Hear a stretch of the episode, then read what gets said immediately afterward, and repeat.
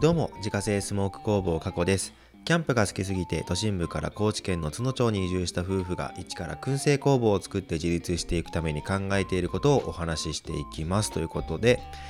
今日のテーマはですね、クラファン解説編。そもそもなんでクラファンをやろうと思ったのっていうテーマでね、お話をしていきたいと思います。えっと先日ですね、クラファン解説編ということで、えっとだいいっかいめはですね、リターンのことについてお話をさせてもらったんですけれども、その際にですね、あのコメントをいただきまして、クラファンを始めようとなるまでのストーリーを教えてほだ、あ、教えてほださい。教えてほしいと、えー、ご要望をいただきました。本当にありがとうございます。まあそうですよね。なんかそもそもなんでクラファンをしようと思ったのっていうところについては、まあさらっとね、どっかではこうなんか話してるのかもしれないんですけれども、ちゃんとねこういっかいの放送でねこうまとめて話した記憶がないので。まあ、今回は改めてですね、そんなお話をしていこうかなというふうに思っております。で、えーまあ、早速入っていくんですけれども、本題の方にね、入っていくんですけれども、まあ、大きく分けるとですね、みっつの理由があって、クラファンを作っ、えー、クラファンを使ってですね、店舗作りをしようっていうふうに思ったんですけれども、まあ、まずひとつめがですね、まあ、これはあのー、もう皆さんがあのご存知の通りというか、まあ、資金集めですね、要は。まあ、クラウドファンディングってやっぱ基本的にはこう資金集めをするためのプラットフォームなので、まあ、僕も確かにですね、その資金集めの側面はあったんですよ。まあ、実際これからね、あの店舗部分を作っていくのにある程度の費用がかかるので、まあ、その費用を調達するっていうのは、まあ、確かにね、それはそうなんですけれども、まあ、それがメインだったわけではないんですね、今回。じゃあなんでそのクラウドファンディングを使って店舗作りをしようと思ったのかっていうとですね、まあ、それがふたつめの理由になるんですけれども、コミュニティを作りたかったからですね。でまあここでちょっとだけですね、例を出して説明すると、まあ、なんとなくこうイメージが湧いてくるんじゃないかなと思うんですけれども、じゃあですね、次のふたつのうちどっちの方が愛着が湧くと思いますか？で、愛着っていうのは、まあ、簡単に言うとですね、こう深く心が惹かれてずっとそばにいたいとか、まあ、ずっとそばで見ていたいっていう感情を、まあ、愛着って言いますね。じゃあいきますよ。えー、ひとつめ、いつの間にか新しいお店がオープンしていて最近話題になっているっていう話を聞いた。ふたつめ、お店が出来上がる前からその存在を知っていて、自分もクラファンの支援をしたことで店舗作りの一部に参加することができた。まあどう考えてもですね、クラファンを通じてこの支援をねした人の方が、このお店は自分も一緒に作ったんだっていう感情が湧いてくるし、まあ、今後どうなっていくのかってやっぱ気になるじゃないですか。でそうなるとですね、まあ、定期的にね足を運びたくなるし、まあ、なんならあの身近な人にこうちょっと宣伝もしたくなると思うんですよ。まあ、そういう状態になってるっていうことが、まあ、愛着が湧いているっていうことだと思うんですけれども、まあ、そういうですね自家製スモーク工房過去のことを好きな人たちのコミュニティを作る手段の一つとして、まあ、クラファンっていうのがすごく有効だなと思ってるんですね。でもうちょっと深く突っ込むとですね、そもそもなんでコミュニティを作る必要があるっていう話にもなってくると思うんですけれども、まああれですね、コミュニティっていうのは、まあ、簡単に言うと応援してくださる方の集まりっていうことなんですけれども、でね、えっとこと日本においてはですね、少子高齢化がどんどんこう加速していって、えー、お客さんそのものの数が減っていくっていうのは、まあ、誰がどう見てももう明らかじゃないですか。っていうことは、まあ、新規顧客の獲得がめちゃくちゃ難しくなってくるんですね。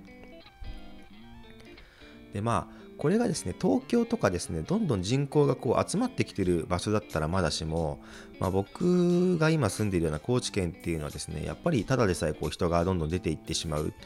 ていうところでもあるので、まあ、余計にですよね、集客というかその、えーまあ、新規顧客の獲得っていうのがやっぱ難しくなってくるわけですね。で、まあ、新規顧客が増えないっていうことはその分商品も売れにくくなるっていうことなので、ちゃんとですねあの、まあ、自分たちが生活していける分とかですね、まあ、人を雇うだったらその雇っている人のお給料とかですね、まあ、そういったものを、えー賄うためにですねちゃんとこう利益を出そうと思ったら商品の値段を上げなきゃいけないじゃないですか。たくさん商品が出るんだったら、まあ、ある程度ねこう薄利多売っていう手段が使えるんですけれども、まあ、そうじゃないのであれば、まあ、出る数は少ないけれども価格を上げてしっかりとこう利益を取る方向に舵を切らないといけないですね。でそうなってきた時にですね強いコミュニティを持っていればその値段ってあんまり関係なく関係なくなくなってくるんですよ。あの全く関係ないっていうことではないんですけれども多少のその値段のね高さっていうのは気にならなくなってくるっていうことですね。でこれ実際僕もそうなんですけれども例えばですね、まあ、この人に頑張ってほしいとか、まあ、この人のこと応援したいっていうふうに思ったらですねまあ、商品の値段とか関係なしに買っちゃうんですよ。別にそれが高いとか安いとか全くそこに意識が及ばずにあのこれを買おうっていうですね、まあ、その気持ちだけでも買ってしまうのでで、まあ、その商品を買うことで、まあ、ちょっとでもねその人の応援になるだなって思って、まあ、多少高かろうが別にそこは関係ないっていう感じですね。だからそのお店を作る前からですね関心を持ってくれている人とか、まあ、好きでいてくれる人を巻き込んでいくことで、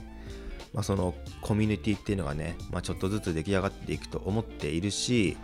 それがですね長く商売を続けていくためには必須なのかなというふうに思っております。でそして最後ですねみっつめの理由なんですけれども、まあ、何かねこう挑戦新しい挑戦をしていくのにねこういう手法があるよっていうのを自分の体験を持って地域の人に、まあ、特にですね、まあ、こういろんな夢を持っている子どもたちに伝えられる存在になりたかったっていうのがあります。まあ、なんかねこう伝えられる存在になりたいとかっていうとなんかちょっと上から目線っぽい感じになっちゃうかもしれないんですけれども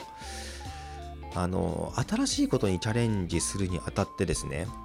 挫折する理由ってまあいくつかあると思うんですけれどもまあ、その最たるものがですね、まあ、資金がないっていうことだったりすると思うんですよ。やっぱりお店をね出そうと思ったら、まあ、少なくとも、えー、ひゃくまんにひゃくまん、まあ、数百万で規模によっては数千万とかでかかっちゃうじゃないですか。でそういう時にですねあまあまあこれぐらいの金額が必要だったら、まあ、クラファン使ったらいいじゃんって思えるのかもしくはうわーこれだけかかるのか資金がないからできないやって言って諦めていくのかまあそういうですねいろんな手段を知っているか知っていないかっていう差はかなり大きいと思っているんですね。だからまあそういったいろんな手段を持ってこう前に進む力っていうのを教えてあげられる人になりたいなっていうのはちょっと思っていてですね最近で例えばそれがですね、まあ、地域の子どもたちにですねあの兄ちゃんに聞いたら何か教えてくれるかもっていう、まあ、存在になれたら一番いいなと思ってるんですよ。でそれもですねなんかこうどこかでこう見聞きしたことをただ横流しにするんじゃなくって、まあ、自分が実際にやってみてですね苦しんで悩んでやったことの方が、まあ、当然ね細かいところの説明もできるようになるし説得力も増すわけなので、まあ、勉強も兼ねてですねクラファンに挑戦したっていうことですね。ということでですね以上みっつがクラファンを使って店舗作りをしようっていうふうに思った理由なんですけれども、まあ、改めてまとめておくとですねひとつめが資金調達でふたつめがコミュニティを作るためでみっつめが毎